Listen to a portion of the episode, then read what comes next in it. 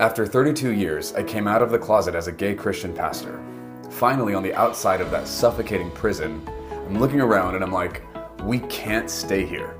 It's not enough to become informed. We have to do something about the harm we're still witnessing within systems and spaces we've been loyal to for so long. It's time we become reformers. All right, everybody. Welcome back to Confessions of a Reformer. I'm your host, Mike Miyashiro, and I've got a guest with me today. Not doing a series. This is just something that was like kind of came up for me at the as I'm like thinking about the end of season three on my podcast.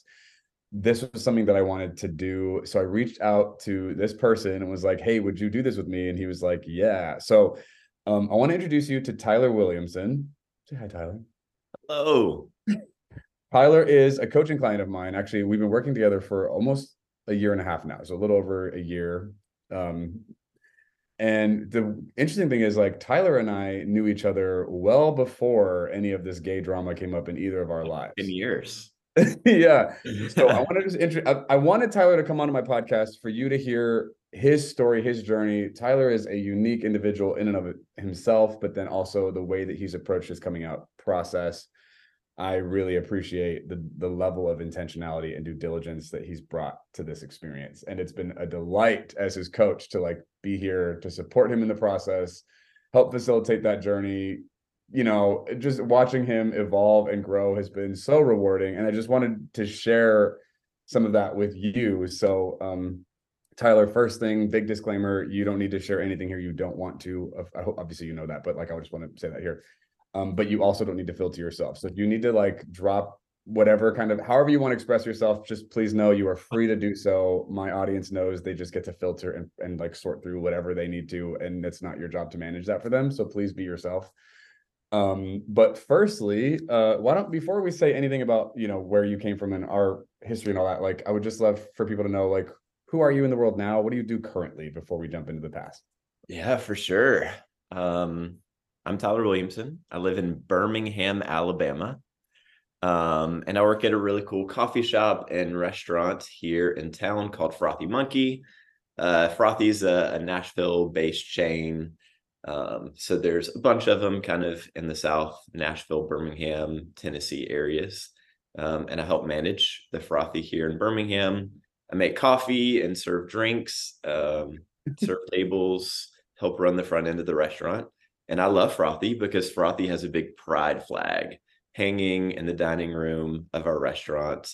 Um, and so it's been a really beautiful place for me to be in this season of coming out. Um, a wonderful community for me to be a part of. So that's a little bit of what I'm doing in life right now. Great. Love it. Thanks. So let's jump into firstly, like Tyler, how do we know each other? I'm gonna let you answer that. Uh, yes. Well, first off, I'm glad we're friends, and I'm glad that you're my coach. um, and I first became aware of who Mike Miyashiro is when I was a student at BSSM 11 years ago. For people who maybe somehow don't know what BSSM is, would you mind unpacking that the for a second? Bethel School of Supernatural Ministry, old Hogwarts for Christians. Yeah, nice. 11 years ago. 11 years ago. So I did first year or started first year in 2012. Okay. And then I did all three years of BSSM. So I stayed there until 2015. Um, and I think I first ran across you um, because I volunteered for some conference. Um, I was kind of one of those people that was like, I want to get my money's worth. I want to have all the experiences while I'm here like so and so famous prophetic person is coming to speak at the prophetic conference so i'm going to volunteer because i need to be in the room where it happens. Um and i think that you were like the person that checked me in and told me where to go. And um over my time there i think you were bethel man on the announcements.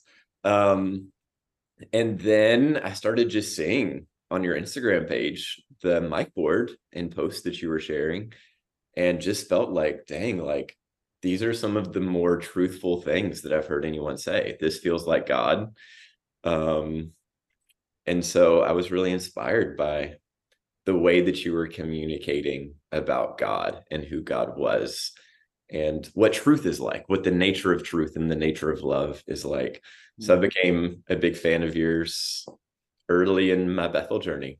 Nice. Thanks. That's awesome. I've kind of forgot about the mic board for a second there. Um, remember how I used to do that? That's crazy. Yes. Also, I do want to say, I remember, I don't know if I was in second year or third year, but I saw you posted somewhere on your social medias that you were starting spirit coaching for people.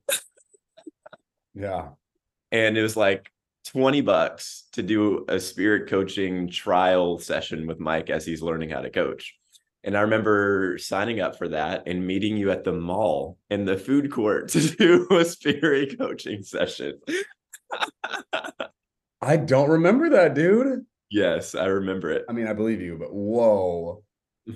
Yeah, humble beginnings. My goodness. wow. That was before I had an office and everything. That's wild. In the Redding Mall. Wow. Wow. Blast from the past. I've been your coaching client for over 10 years, technically. that's awesome. Okay, great. So that's where we met. And so just to give some context for Tyler, when I my first impressions of Tyler and that just continued to, to be him is Tyler like was someone kind of like what he described who like dove in head first and fully immersed himself in whatever he was invested in and like rode all the rides and like you know jumped in and but especially i think relationally like just really invested in people and you know prioritized his connections and the way he influenced his space just continued to be diligent and like what's the word i want to use? Like responsible sounds so sterile but like there was a responsibility and like an honor honorable like intentionality with how he continued to show up in spaces. So I, remember, yeah, you like volunteered a few times, but you and I kind of overlapped a couple times with stuff. And I just remember thinking like, oh, this person is a reliable, consistent, like present person. Right. That was that had always been true. And so, you know, given like our coaching history now, like that also has shown up in the way you've approached coaching, which I think is so rewarding. Um, anyway, so Tyler, you let's I want to hear your story. Obviously, you can share as little or as much as you'd like about your journey, but after 2015, you left you left Bethel? I did. Okay, what happened next? Um so I was in the like ministry world for a long time. So grew up in a religious home, um more religious, uh like legalistic kind of rules, kind of base culture. I mean, it wasn't until I was a senior in high school that I really would say, like, I had a spiritual awakening or encounter with God. But when I did, I kind of was like all in. So I went to um, like a Bible school here in Alabama for a couple years. Um, worked at a summer camp in California for a bunch of years on staff. And the summer camp in California uh, is how I happened upon Bethel.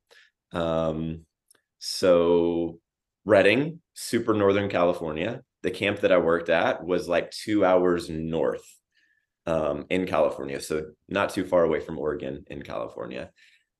And so that was my world for a long time was I went to this Bible school, traveled to Israel, got to experience the Holy Land, um, experienced Bethel for the first time, started learning like there's a person called the Holy Spirit, um, started experiencing like supernatural things.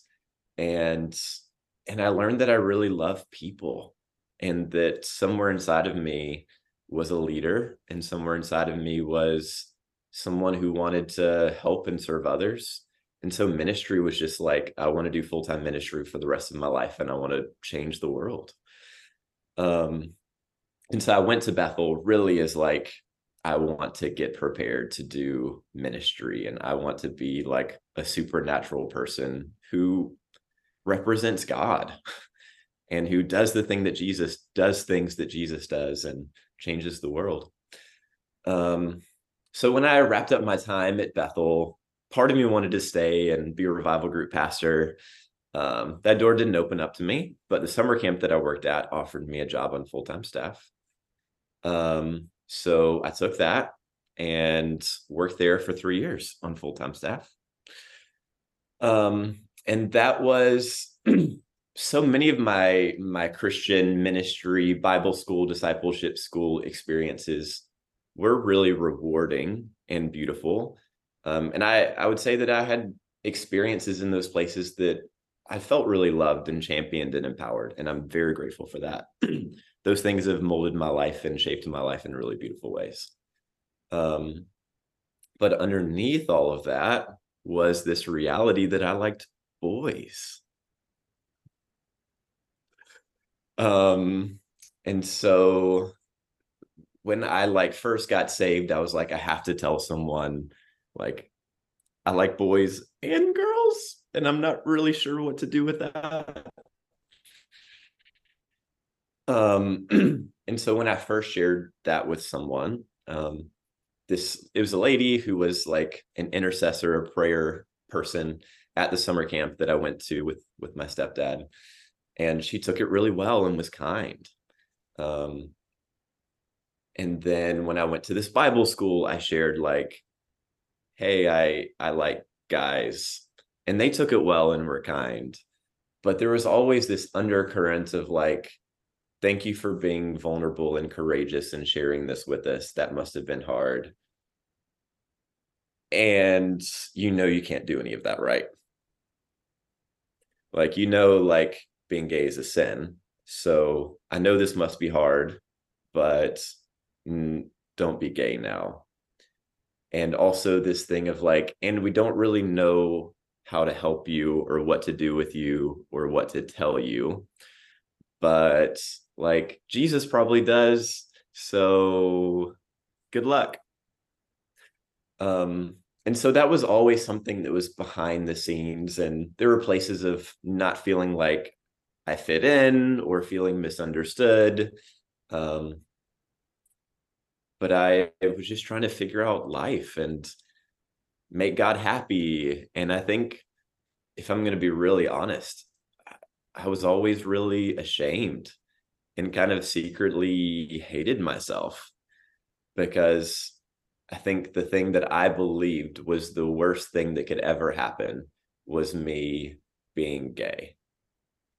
And that it would be the worst thing. Yeah. That I'd be in trouble and get punished and that everyone would reject me. And that if I did decide to embrace that part of myself that God wouldn't love me anymore and that I wouldn't be a Christian anymore and that I'd burn in hell or something.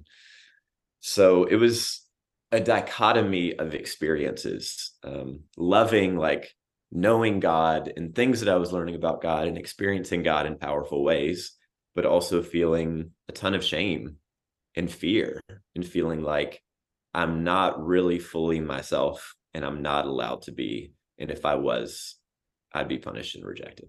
Does that make sense? yes. yes, that makes sense. Great. So I'm not the only one who felt this. I like I have an idea of what you're talking about. um, yeah, really hmm. painful, really frustrating. Okay. So the next part of the story that I'm aware of is like way later, like a year and a half ago. Um, I came out publicly on February 1st of 2022 Mm-hmm. A lot of drama, a lot of chaos. And shortly within that window of me coming out, I got a DM from you on Instagram. Or maybe it was a text message. It was a while. I think it, it was, was, a while. It yeah. was like a few months before I messaged you. Okay. So that yeah, I think like the the three or four months after me coming out felt like a blur. It was just so like day in and day out, I was like, you know, fighting all these like crazy yep messages. I made my public coming out post not long ago, so I I know the feeling. right, right, right. Um, so it didn't feel as long as, but you're right. It was like kind of on the later end of that wake. I got a text message from you. I forget what you said exactly, but um, I remember the feeling I had after I read your text. And so I want to go into this part of the story, but I don't know. I don't want to jump ahead if there are other things you wanted to share. Between. Let's catch up and get to there. Okay. Um, so I remember reading your text and just feeling this lightness and like excitement and hope in my soul for you. Um, I think I was a little surprised. Like, I don't think I ever like thought about you being queer back then. I didn't really think about that. So when you came out, when you were like hinting at like, hey, I was like, oh my God, Tyler's gay. And yeah. I was like so happy for you that you would even message me. I was like, that is that takes guts. Like that is that was a statement. That was a choice, right? That was a, you know. Um, I'd already started kind of publicly de- deconstructing a little bit, and you had like kind of been a little bit in my world, you know, a little bit here and there. So you weren't like a stranger. And so when you sent me that text, I was like, oh shoot, like Tyler's life's about to change. And I was so excited for you. And I don't remember what I said or whatever, but at some point in there, you like, you know, asked about coaching, and I was like, dude, let's go. Mhm. Um, so then we started coaching, I think a few months later. yeah, not long after. Yeah. Um, do you want to pick up what was going on in your head at that that point in the story? Yeah. So, um 2015, I'm just happy working in full-time ministry. Um and the summer camp that I was working at in so many ways such a beautiful place. Um and in other ways like the more I got to work on full-time staff and experience the inner workings of the organization, the more I got hurt. Um, which was just heartbreaking. Um, I started experiencing um just yeah, just people treating me in ways that did not feel like love and did not did not feel like Jesus. Um people yelling at me and screaming at me. Um people asking me to do things that were immoral and or illegal at times um, and just a lot of manipulative confusing controlling behavior um, that was really heartbreaking um, and Which, while you're saying that, I just want to throw in contextually. Tyler can say these words now, like you know, after these experiences. But when those things, I'm saying this from obviously just like working with him through this process, but also having had gone through it myself my own way. When you're going through this stuff and experiencing this treatment and this behavior from these people that you know, like typically are in like a superior position to you, you don't identify it right away as those words, as manipulative, as illegal, as coercive, as dominating, as abusive. You don't use that those words. You don't have that filter. Um, most of it is you fearfully reacting and trying to survive and take care of yourself because they are in such a powerful, important position, and you are in such a vulnerable, subservient place that even the dynamic itself puts you at a reactionary like unsafe position that doesn't even allow you to coherently process what's happening.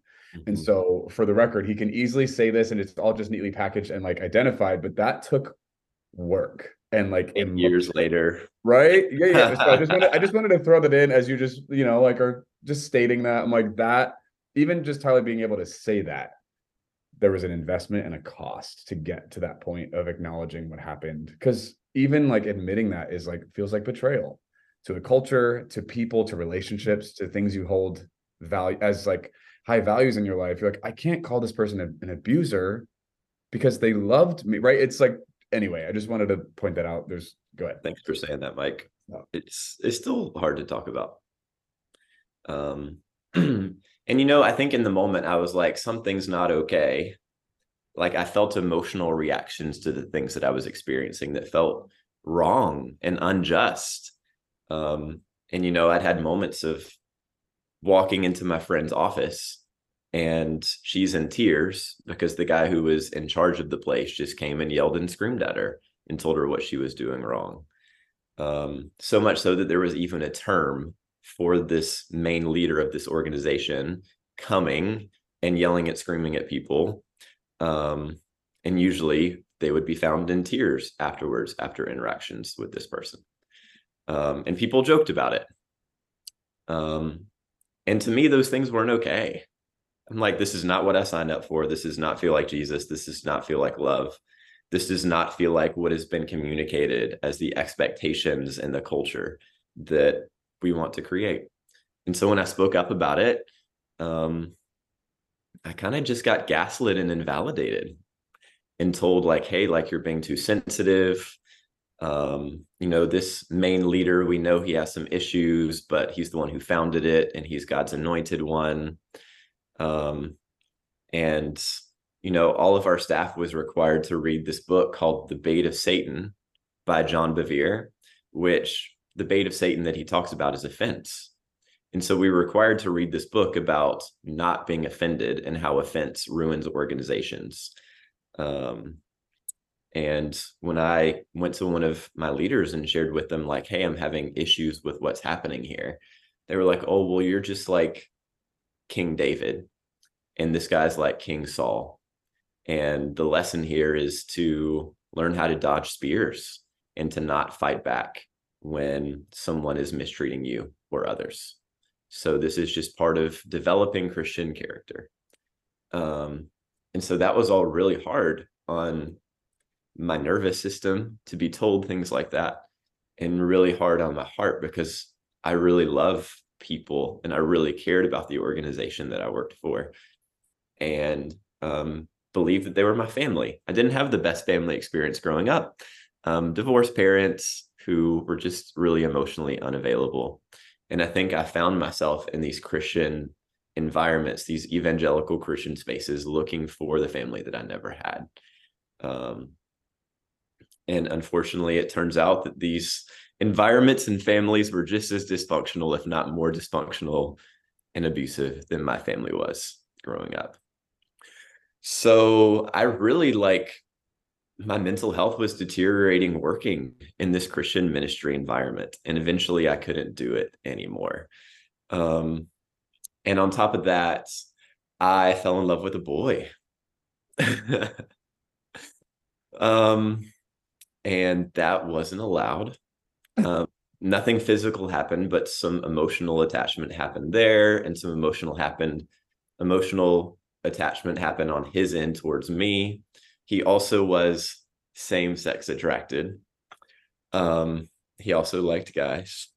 Um, and to stay in that environment, I and to stay being a Christian, I felt like I had to end my friendship and my relationship with him, um, which was heartbreaking.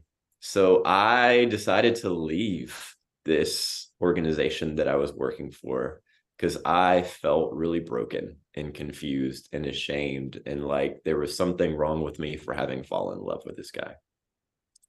So, long story short, I ended up signing up for this program to go to this heart school in North Carolina um, which was kind of advertised to me as like um, these folks are like the most the most advanced Christians in the world of emotional health. Um, and the people who ran this school were really famous worship leaders who, um, if anyone is a, a Christian, um, an evangelical Christian, they have absolutely sang at least 12 of their songs on a Sunday morning service.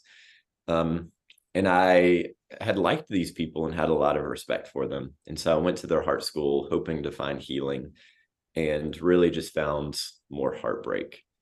Um, some of actually the most traumatic, terrible experiences that I've ever had in my life happened at this place um, where I was trying to go find healing from the harm that I experienced at this other Christian ministry.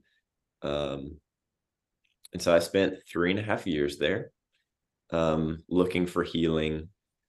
Um, and I won't go too much into it, but the first week that I was there, I shared, like, hey, I have some pain from this ministry that I just was at, and was told, like, no, you don't. You have pain from your childhood trauma that you're projecting onto this ministry that you used to work for. It's not them, it's you, but don't worry. We're going to love you and we can help you fix that um so my like one of my first experiences there was gaslighting and invalidation of my reality and shaming me and telling me that i was the problem. Um and i think i had so much shame from being gay all of my life that when they like told me that i was the problem i i knew that it was true. I knew that it was true that i was the problem. Um and so I stayed in that environment and allowed terrible mistreatment and allowed my mental health and emotional health to deteriorate to a awful, awful level. Um, and one day, I think I realized because I was talking to people outside of the environment that I was in, I realized that I wasn't okay. And that my body and my nervous system literally couldn't stay in this environment anymore. And so I pulled the emergency brake and told them that I was leaving. And they told me I put my two weeks notice in. They told me you can't put put a two weeks notice in. It doesn't work like that. Um, we need to pray with you and consult with you to see if you leaving is going to be a good decision or not because we're your spiritual covering and we have to make sure that um, you're making a good decision because we're responsible for you. Um, and so i left. I was like i'm not having any more conversations about my spirituality or my soul. I'm leaving at this time um, which was i think the hardest thing i've ever done in my life mike. Because I was like 51% sure these people were harming me and 49% sure that I was the problem and that if I just listened to them, they could fix me. So that was really hard. And when I left, they kind of excommunicated me and never spoke to me again and started saying untrue things about me and sending emails to previous students that I had leadership over telling them not to listen to me anymore. Um, and that was March of 2022. God. So like not that long ago. That was not that long ago. And so I left um brokenhearted and full of trauma and grief. Um and that was really the birth of my deconstruction journey. Um and really I had never thought about coming out um, or going on a date with a guy or embracing my sexuality before then. Um, I think a narrative maybe went around of like Tyler left because he was gay. Um, and that's just not true. Um, I left because I was being harmed by the people that I loved and trusted the most in the world.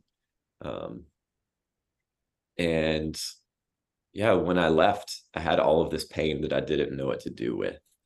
And so I started asking questions and deconstructing. Um, and my deconstruction journey um, is what led me to finally start asking questions about my sexuality. Because um, I, I think I just had this feeling of like, man, these people that I loved and trusted in the name of Jesus and in the name of the Bible really, really harmed me and broke my heart and if they were if they were wrong if they were harmful and abusive in their understandings of the nature of god and of scripture i need to reevaluate the way that i think about god and the way that i think about scripture and if they were wrong about those things what else might they have been wrong about and i think because i like literally had crashed and was in the most pain that i'd ever been in my life I kind of felt like I had nothing left to lose and no one left to lose. And that if I was ever going to ask big questions about God and spirituality and sexuality, that was the time. Um, so we, I want to jump in on that real quick. And just, yeah. I didn't think about this, you know, it just coming up as you're saying these things. I want to acknowledge, because like what you're describing, I relate to you're not like, you know what, my life sucks and it's miserable anyway. I might as well. That's not the thought. It's I have lost so much. I've experienced such pain and like been cornered and like my options have been so reduced. The thing that I've been so afraid of looking at or considering or whatever, but that has been with me for as long as I can remember, doesn't feel as threatening anymore because I've already suffered so much. I maybe could look at that, you know? Um, it's not like a reaction to the, the loss and pain. It's the level of intensity that has come from how much pain you've experienced from that stuff kind of lessens the threat of the honesty that you've been avoiding your whole life, right? Is kind of how I absolutely you're describing, you know? And so in some ways, this degree of rejection and suffering, as awful and un- inappropriate and unjust as it is, did provide some kind of catalyst for being able to face some things we had never had the willingness or the gumption or whatever to actually look at at least at that point would you say that was true for you 100% because yeah. my greatest fear was if i ever date a boy or come out everyone that i know and love is going to reject me and that was just fear.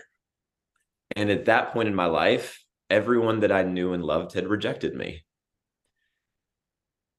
And so it was almost like, okay, I've been avoiding asking this question or exploring here because I was afraid of losing. And now I have nothing left to lose. And so that fear isn't valid anymore. And so I allowed myself to open up the door to asking that question, not deciding I'm going to come out, not deciding I'm going to go on a date with a boy, not deciding any of that, but just deciding I'm going to look at this question with curiosity instead of fear for the first time in my life. And I'm going to open my heart to, yeah, being curious instead of judgmental, to being open instead of closed minded, and to listening to the perspectives of other people instead of staying stuck in my conservative Christian viewpoint. And I think a huge part of that for me was you coming out, Mike. Because I was can you tell me? I want to hear this. I don't know. You've probably told me, but I want to. I don't remember what all you shared. Sure. It's been what a year. so when I came out publicly, was I want to know like when that whatever came across yeah. your screen, what was that experience like? so I was still in North Carolina at this ministry that I'm talking about. Um, oh God! I was actually taking an online webinar from you. You were doing an online class about building wealth Oh, nice. Wow. Um, and so I was in the middle of the class and you had started posting these little like snippet stories of like this is happening and this is happening and this is happening in my life like throwback stories and you were like leading up to something and i was like oh damn it sounds kind of like this is leading up to him coming out and I think because of all of the internalized homophobia that I had, like like I would walk into a grocery store and if I saw a gay person or a gay couple, I would feel in my body like I can't be around them. Because I think I was so scared of like of anyone seeing me around someone gay because then they would think that I was gay and then that would make them think that I was different or wrong or bad and so the your whole process scared the shit out of me, Mike. um the initial reaction was like, "Oh God, stop! What are you doing?" And then when you made your announcement, I was like, "Damn, I should have seen it coming." And I think I felt betrayed. I felt betrayed because I was like, because I respected you and valued you so much in your voice and your truth and then it was like no like now that mike has come out i can't have anything to do with him. And now i've lost mike. And like but i really respected mike and i trusted mike but now i can't have anything to do with him because if i do then i'm bad and i'll get in trouble. And then people will think that i'm gay or something. And there's just all this fear of like protecting this part of myself that was so vulnerable and that had had so much shame projected on it. So I I like I cried for a couple days, Mike. It was hard. And I had conversations with spiritual leaders in my environment and they were like, "Yeah, like what do you want to do?" And I was like, "I think I need to cut this guy out of my life." And they're like, "Yeah, I think so too." And so I quit the class that you're in and just totally um, cut you off and unfollowed you on Instagram.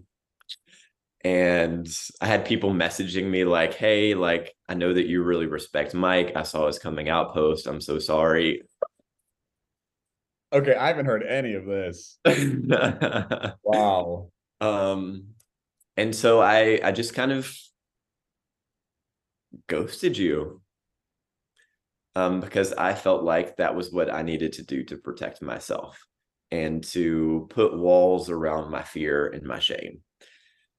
Um, and after I left this place and started having conversations with God about all the things, um, I remembered that you had come out and that you talked about deconstructing. And I was like, I think I think what I'm doing right now is deconstructing.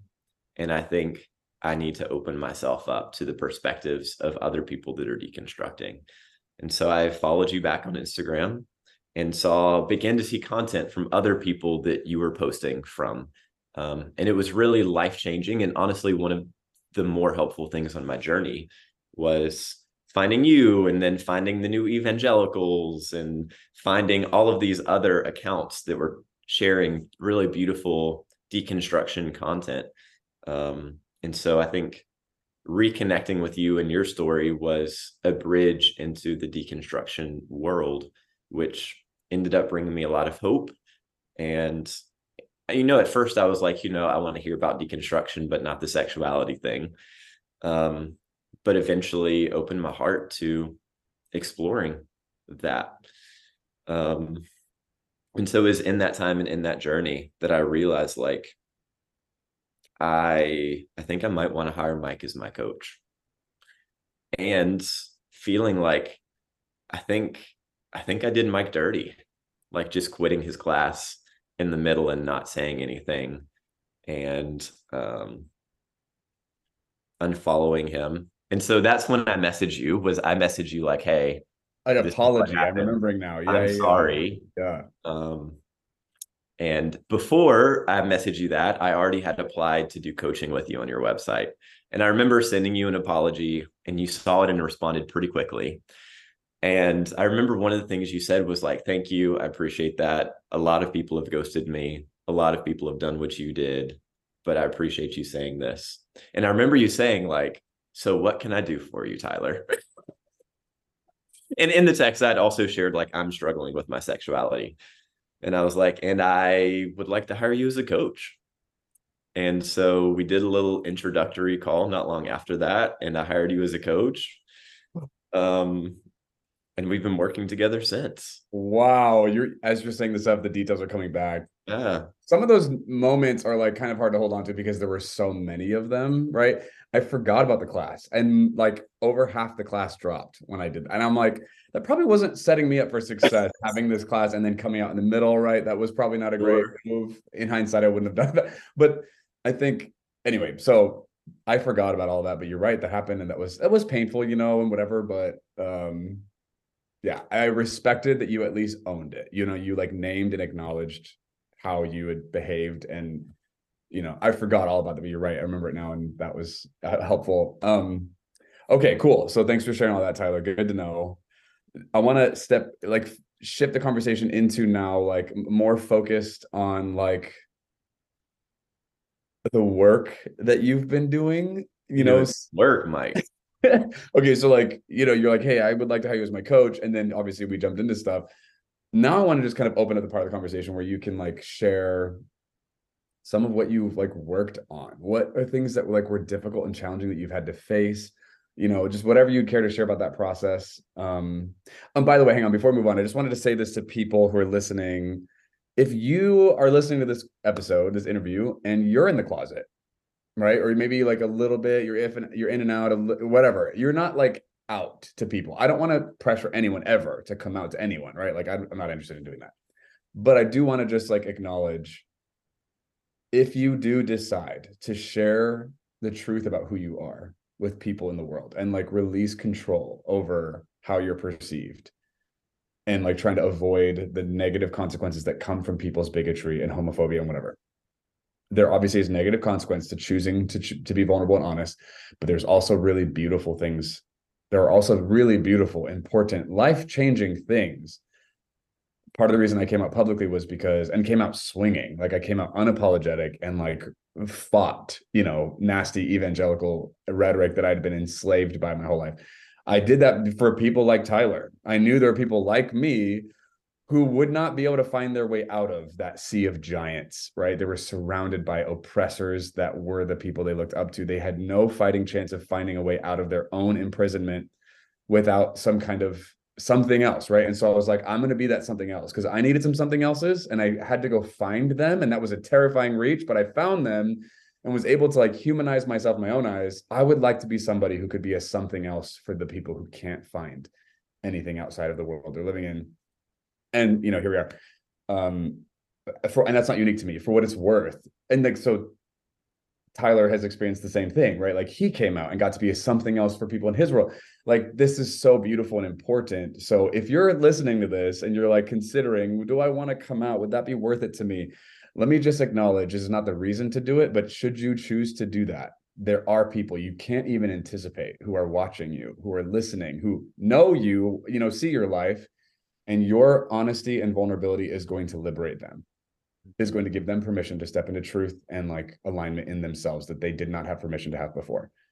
And it's beautiful. It's not the reason and it's not that that's not going to be worth it in and of itself but it is a beautiful byproduct that is so necessary for other people's liberation. So i just want to put that into your consideration as you like process through that.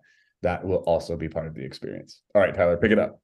100% agree with that. Yeah. Um so I'll never forget our first coaching session. we were on Zoom and you're just like, Tyler, catch me up on everything that's happened since I saw you last. And don't forget to talk about just my coming out journey and how that's affected you and where you're at with your sexuality.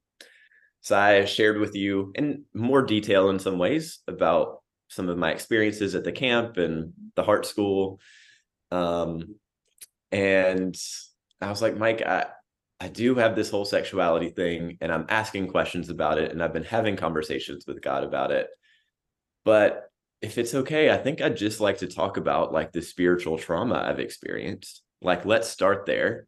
And then maybe once we work through all of that and I get some healing there, maybe we can talk about my sexuality afterwards. and to me, I'm like, you know, maybe, maybe my sexuality is a product of trauma that I have. And like maybe if I work through that trauma, maybe my sexuality will resolve itself. That was what I had been told in the evangelical spaces that I was in. Not sure how many people are familiar with messages like that. Um, but I was told, like, hey, if you get healed from your pain and get mother and father figures in your life and heal your male attachment wounds, you'll be straight and you can marry a woman and then God will like you and you can have a happy life. Um, so for record, me, that's what that's what I was told my whole life as well. Okay, great. I mean, not great, terrible. Um, and so I brought that belief system into our coaching of like, let's just talk about my spiritual trauma.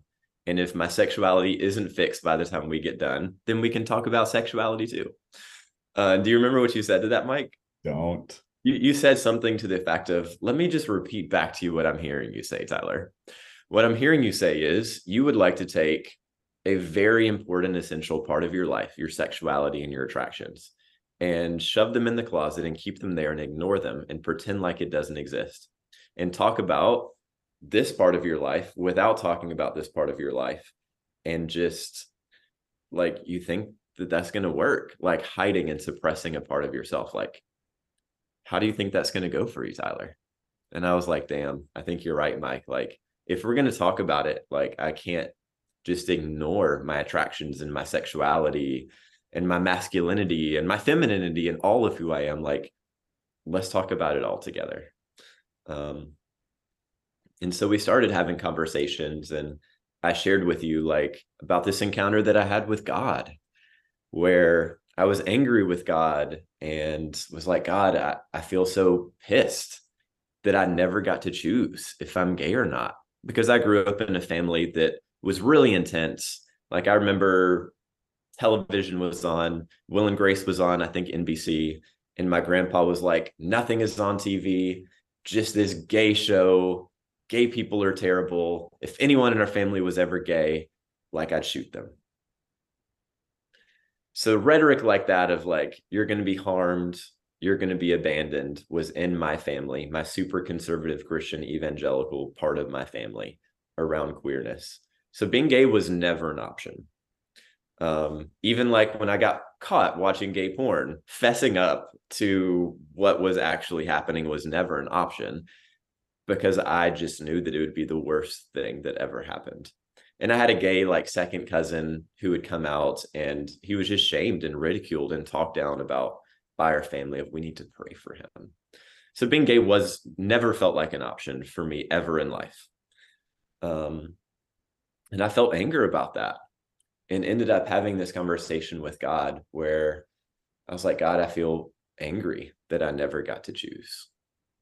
And let me just take a moment to acknowledge. I know you just said this and moved on, and this this part of the world that I'm in just blows my mind.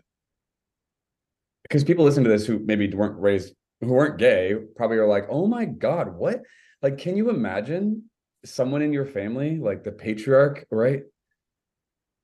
Seeing someone like you and then claiming if he found out that you were like this, he would kill you. Like, that sounds so extreme that it can't be true and it's absurd, right? But like, this stuff happens and it is traumatizing. It is like identity altering, right? It like changes your relationship with yourself because you have to survive. Like, that is so intense and impactful. And you just said it like it's a thing and we moved on. But I'm like, damn, dude, that's so intense and awful. Like no one should ever experience that, especially at that age, right? With being in that position of impressionability and dependence. Like that is terrifying. I just wanted to acknowledge that. Thanks. Um, yeah.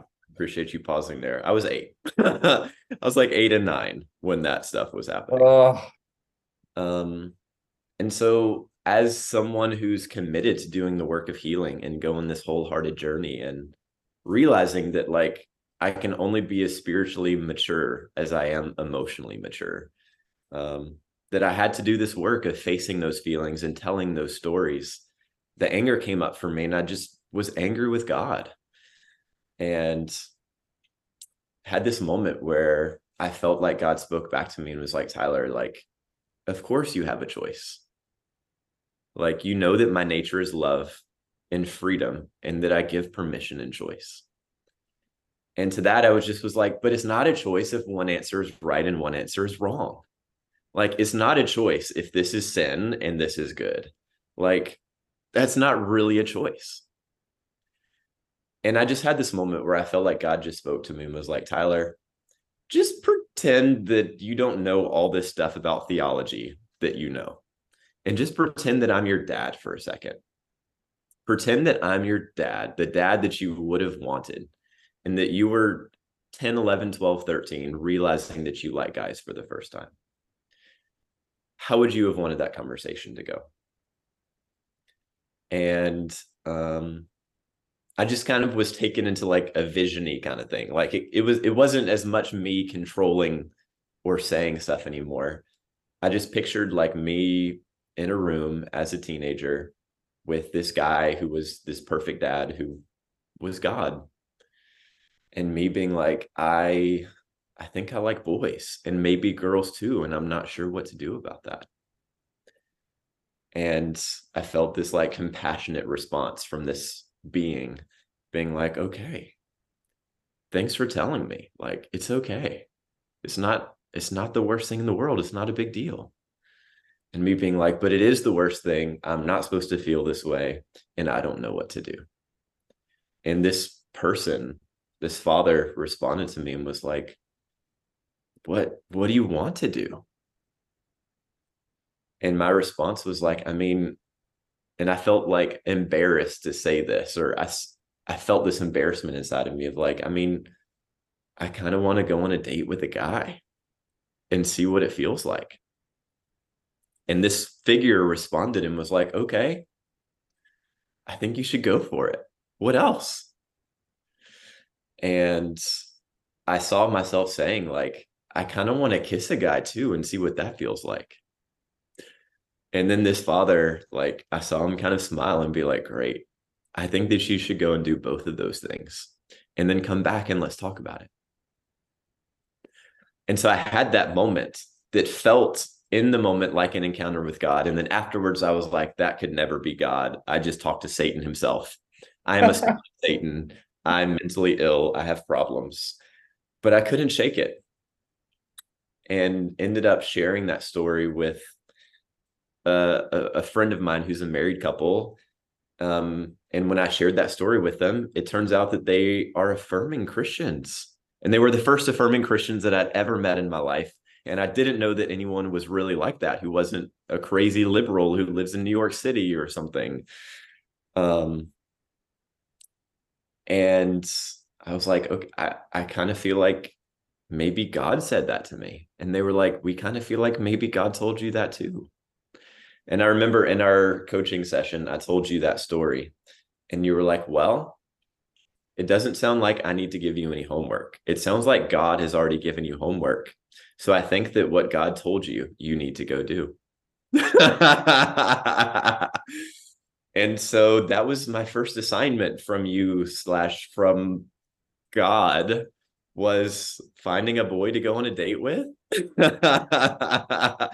and like experiencing going on a date with a guy um and so i went on a blind date with a guy that was fine it ended up I, it was someone i didn't know who it was had not seen a picture of him beforehand showed up on the date didn't feel any attraction towards him um, but we had a good conversation um, and we actually have stayed friends, which is really cool. Me and blind date guy. Um, and I went on my first date with a guy. And then I think you encouraged me to get on Hinge. Like, hey, if you want to go on a date, try a dating app. And so I downloaded Hinge and sent some likes to some guys and matched with this really cool guy. Um, and went on a date with him to Frothy Monkey, um, and um, he ended up being my first kiss. um, which was one of the happier moments that I've ever experienced in life was my first kiss. Like, Mike, this was my first kiss, first kiss. Like, never kissed a girl. Like, the first person that I ever like had a real kiss with was this guy. Um, and it felt incredible. And I'll never forget, like, after going on a first date, and then after meeting this guy and after my kiss, I kind of like was like, I I should feel bad right now. I should feel guilty or, or ashamed. And I didn't. And like I think the narrative was always if you ever go on a date with a guy or kiss a guy or have this thing or that thing, you're going to feel so disconnected from God and you're going to feel disconnected from yourself and you're going to feel like you'd sinned and it's going to be the worst thing ever. You're going to hate yourself. And it wasn't true, Mike, for me, for me at least. It wasn't true. What did you feel? Happy, vulnerable, authentic, like myself. Like there's these parts of myself that I've hidden for so long that I'm getting to rediscover. And I remembered kind of like what I felt like God had told me of like, come back and let's have a conversation about this. And in each of those moments, I kind of had a moment where I just paused and was like, God, how are you feeling about all this right now? And I, I didn't feel like a voice speak clearly necessarily. But in each of those moments after having these first experiences, I felt like peace and joy and almost like a picture of like I don't know this this is kind of silly but like I saw this picture in my head each of those times of like the angels in heaven throwing confetti and celebrating and dancing and having a party after those moments. And I felt like God was proud of me. And it, it just reminded me then it still reminds me now of like how our faith is pleasing to God. Um, and I've I've heard people in our environment say like felt that faith is spelled R-I-S-K. Um, and faith faith is trust in action. And me taking those risks and trusting myself and trusting God, I felt the pleasure of God. Um, over me in each of those moments. And I think in so many of the integral moments of my journey, um, that I felt the pleasure of God. Um, and I think in those moments, I was like, I'm ready to start sharing with people this journey that I'm on. So I started coming out to the safest people that I could find. um, and I kind of found out that so many of the people that I knew and love trusted me. Um, and I found out like, wow, I actually know quite a lot of affirming Christians apparently.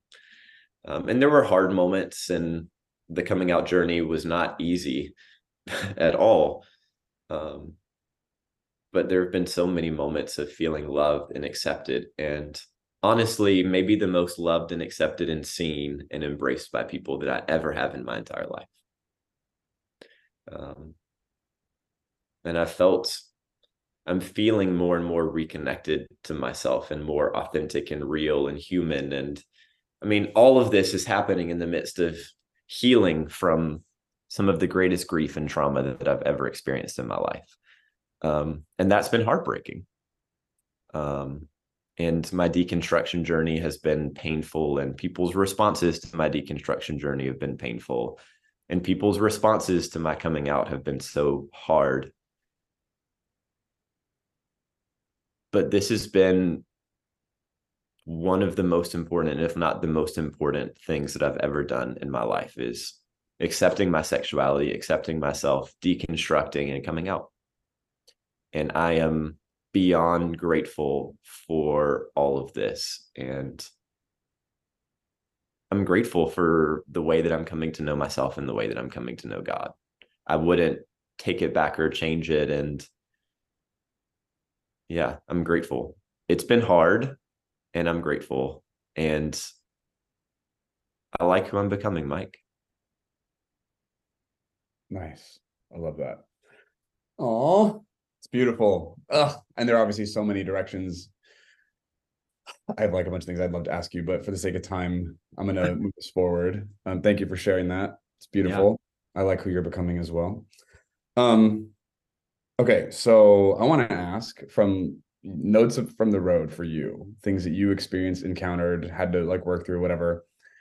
If there are people listening who are considering coming out, right? Because you ended up coming out publicly, like I did on my birthday in September. How was and that? Wanting to do it for a while, I was like, I kind of want to come out in Pride Month, um, and I just wasn't ready yet. Um, and I think I'd told you like it'd be so much easier to come out if like I had a partner. Um, and then I ended up finding a boyfriend for the summer, which having a boyfriend and falling in love um, maybe was like the last piece that I needed in my personal puzzle of being like, nah, I'm I'm I'm queer, I'm gay. Uh, this is this is beautiful and it's a beautiful part of my life and um, and I want to embrace this. And the relationship that I had um, really helped me get to a place where I was like, "Yep, yep, definitely, definitely gay," and also just like being in a relationship helped me realize like that being in a relationship could be so beautiful and holy and amazing and what I wanted and it just was really solidifying in my soul of like, yes, I'm ready to come out. I'm ready to tell the world. And I want, I want, I want to marry a man and live life with him forever. And I'm ready to like abandon all of my fear and shame and begin pursuing that because I've like the first, especially like four, five, six, seven weeks of being in a relationship with this boy, this man, were like maybe the happiest I've ever been in my life. And I want to experience that forever, Mike. that relationship ended. Um, and there were some not so great parts of it that were really heartbreaking at the end of it. But like all of the beautiful and healthy things I want to find again and experience forever with another human. And so that that was the last thing that I needed to experience for me before I felt confident in coming out publicly. Um, and I'm glad that I did. Yeah, amazing. It's beautiful. Oh, thanks for sharing that. Okay, so I want to know like if there's someone listening who you know, at whatever point in their journey, they're in the closet, considering coming out, considering just talking to somebody, whatever. Um, and there's obviously a journey ahead. or you know maybe somebody is on that journey at whatever point in the process what are some notes from the road that you've taken what are some pieces of advice what are some lessons you've learned right? Like if you could talk to tyler a year ago you know or whatever like what are things you would share? Like hey this is important. Do this. Don't do this. I would be you know like whatever comes up for you. I just would love to know what comes out of that for you. Well i did it all scared mike. Every step of the journey every new like moving towards embracing my sexuality or asking questions about it, I was scared every moment. And so I would say, do it all scared. Like it's the only way to do it is scared. Um, and if you're if you're if I'm afraid of it, if you're afraid of it, you're you're probably never going to not be afraid of it. Um, and it's a beautiful opportunity to be vulnerable and to choose to be courageous. Um, and so I'd say do it scared because that's the only way that it's ever going to get done. And I think for me, I've had to shed layers of perfectionism of like, there's a right way to do this and I can do this perfectly. And if I do this the right way, then more people will understand. If I do this the right way, then maybe my non affirming friends will become affirming. Um, and I'd say that desire to do things the right way, a lot of that was perfectionism. And a lot of that was just fear of rejection and abandonment. Um, and a desire to find some semblance of control in the journey. And I'd say I did the best that I could in my part of the journey. But I think I would I would encourage people like you're not going to do this perfectly um, and people are going to be upset and hurt and offended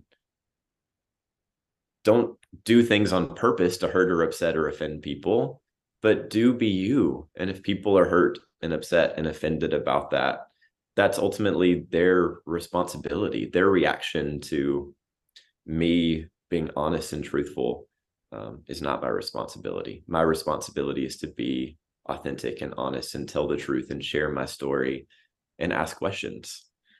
Um, I think fear and shame held me back so much. And I was still am fighting through layers of fear and shame to set myself free. Um, and that I think is just part of the journey.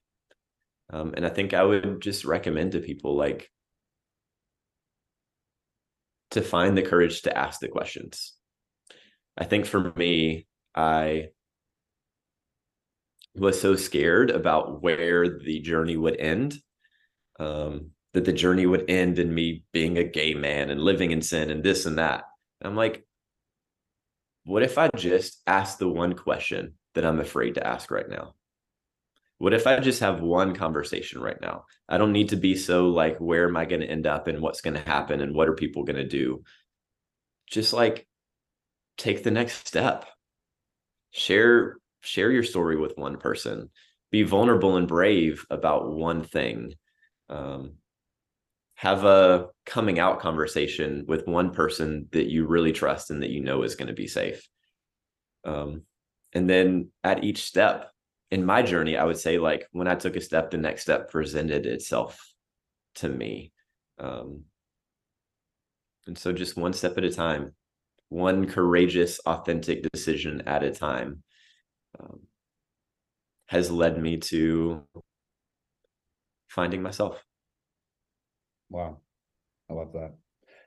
Um, okay, so a question I want to ask you is like, what is something you wish you would have known at the beginning? What is something you wish you would have understood or gotten from the get go that would have been really helpful? Hmm. I wish that I would have known um, different ways of viewing and understanding the Bible.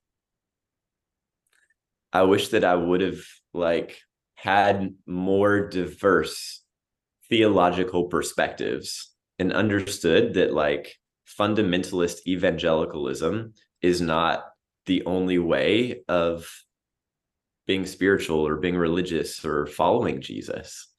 Um, like evangelicalism is um, a very popular American way of following Jesus.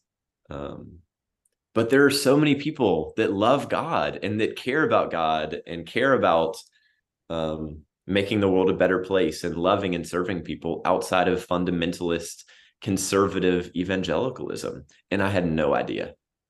And I wish that I had had the opportunity to be exposed to other viewpoints, other understandings on the interpretation of the Bible, other interpretations of um, the authority of Scripture um, in our lives.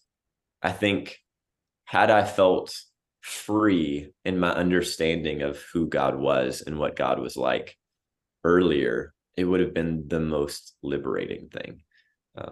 Because um, my my journey with my sexuality has been in tandem with my deconstruction journey and my theology journey. Um, and the way that I've arrived to where I am right now is because my relationship with God is still important to me. You guys might have noticed that throughout our interview so far. And my belief, my hope in this is like that God is fully affirming of me and my queerness, and that my gayness um, was designed by God, and that I represent part of the nature and character and goodness and love of God by me being myself, including me being a queer man. Um, and I didn't know that there were interpretations or understanding of Bible of the Bible or God that could ever bring me to a place of thinking that that could be an option. And for most, you know, you mentioned that, you know, me coming out has been able to me be a gift to other people. I think the thing that people have been most impacted by when I've shared anything of my journey with them is like that there is a way of understanding God, that God not only would be okay with me or you or someone else being gay, but that he would be celebratory of it, that it would be part of his design, um, and that queerness is a part of the beauty of who God is. Like being exposed to queer theology and more diverse belief systems. Like if you're listening to this and all that you know is evangelicalism, there are other really beautiful ideas inside and outside of the Christian faith tradition um, that feel a lot like freedom and love and hope um, in ways that to me evangelicalism felt like control and fear and shame. And having beliefs that feel like hope and freedom and love and dignity feel a lot more like who I know God to be and who I really, really hope that God is like. I can't tell you with certainty, but I can tell you with faith of I know God to be affirming and loving and kind and celebratory of diversity.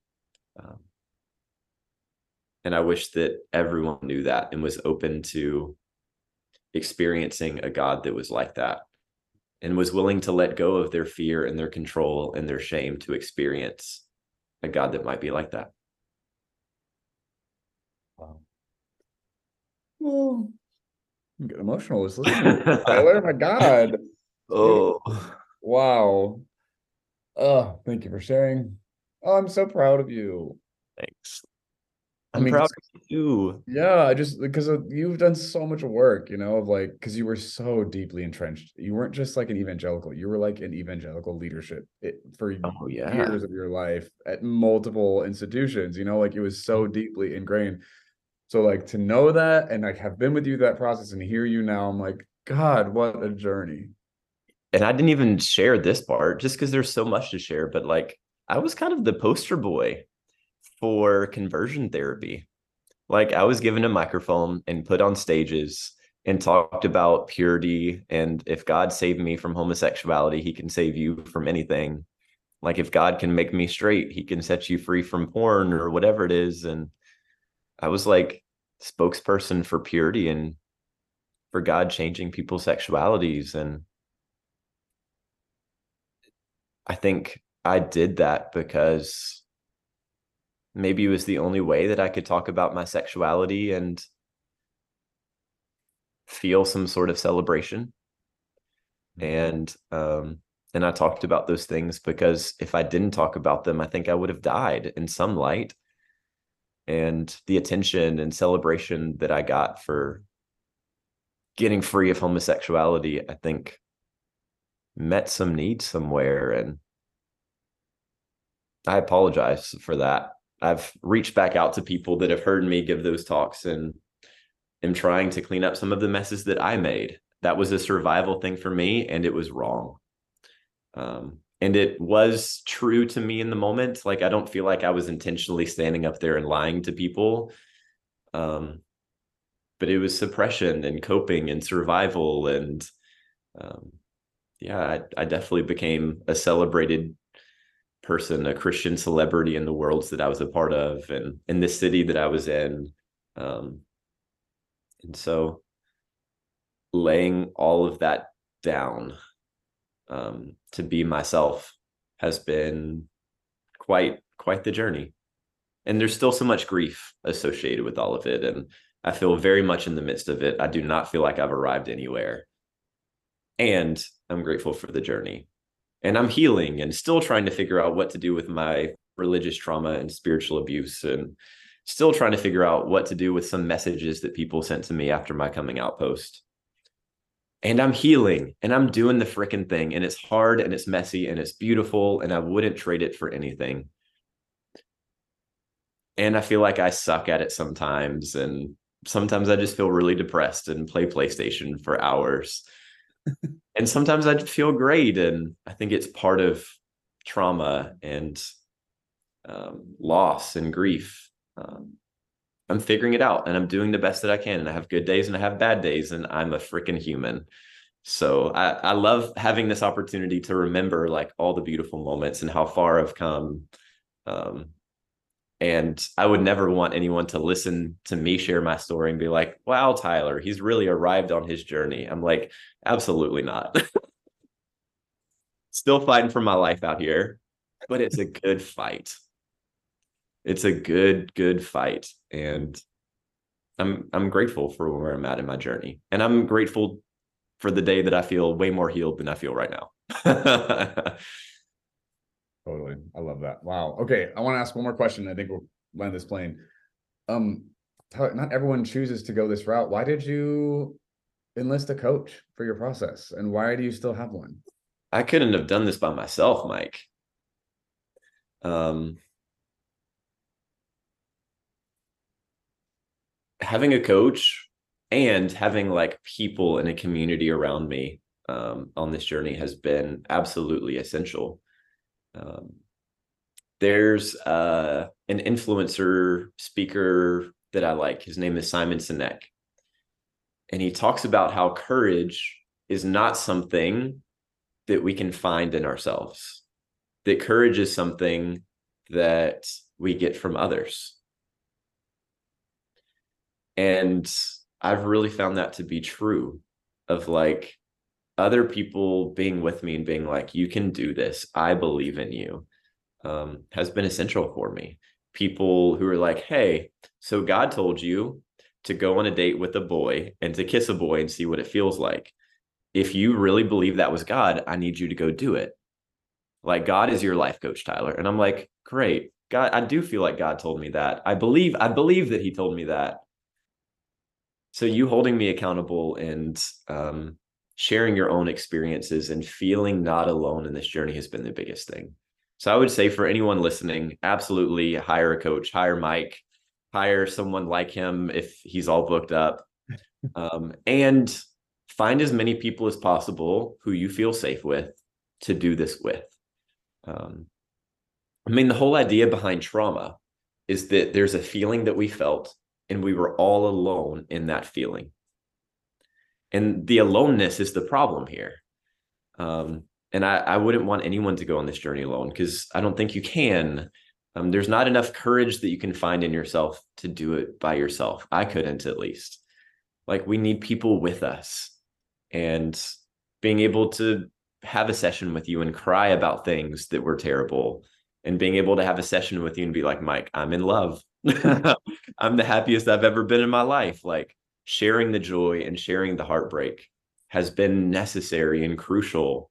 So and having you on the journey with me of having already walked through these things, knowing what things were like, and having empathy to be able to be like, yep, I know that feeling. I've experienced that before. This is what I did. Might not work for you.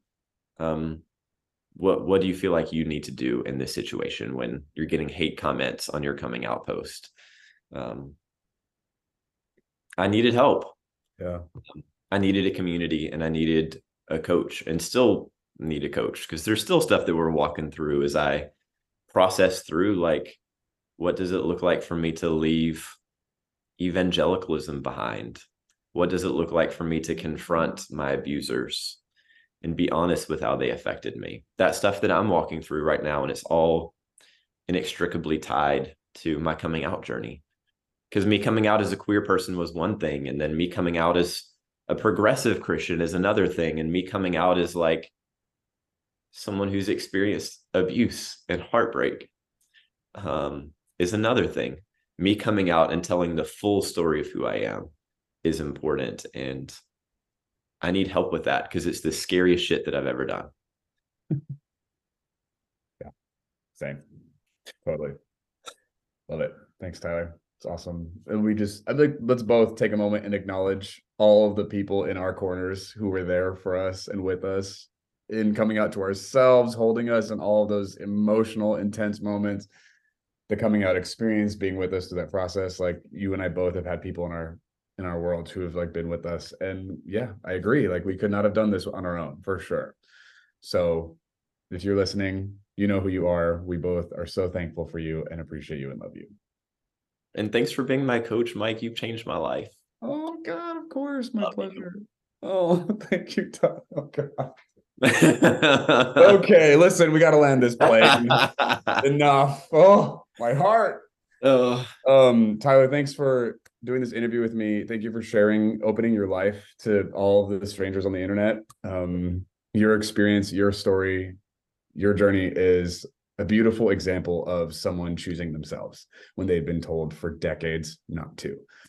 Um, so yeah thank you for opening that up and sharing because you don't have to you don't owe this to anybody. We appreciate you sharing that. Um that's my honor to be your coach. I'm so proud of you. You do such great work at just like caring for yourself and like responsibly like facing the scariest stuff which is us right? Like you have such an uncanny ability to just be incredibly honest and i just compliment you repeatedly i'm just like i admire that ability you have to just like call yourself out and tell it like it is and sit in the emotion in front of someone else. It's just really impressive. And anyway so yes thank you tyler for being here. Um everyone if you are queer and you are like genuinely considering maybe i could be this way and not have to hate myself not have to live a, a part part of a life Tyler and I would both like to just say to you that is absolutely true. You do not have to live a partial life. You can be fully yourself. And there are people in the world who will catch you, who will love you, who will see you, who will support you.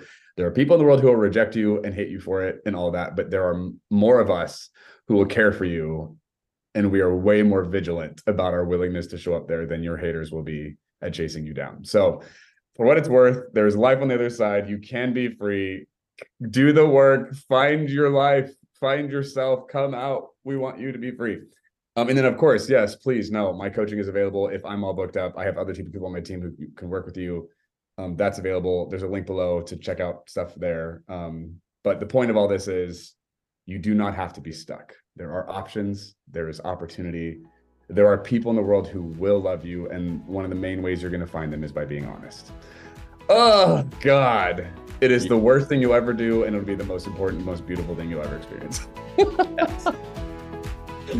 yeah, okay. Anyway, so everyone, thanks for being here. Tyler, thank you again for being here. Um, and we'll see you guys in the next episode. Listen, there's more where this came from. If you want to dive deeper, check out MikeMiyashiro.com.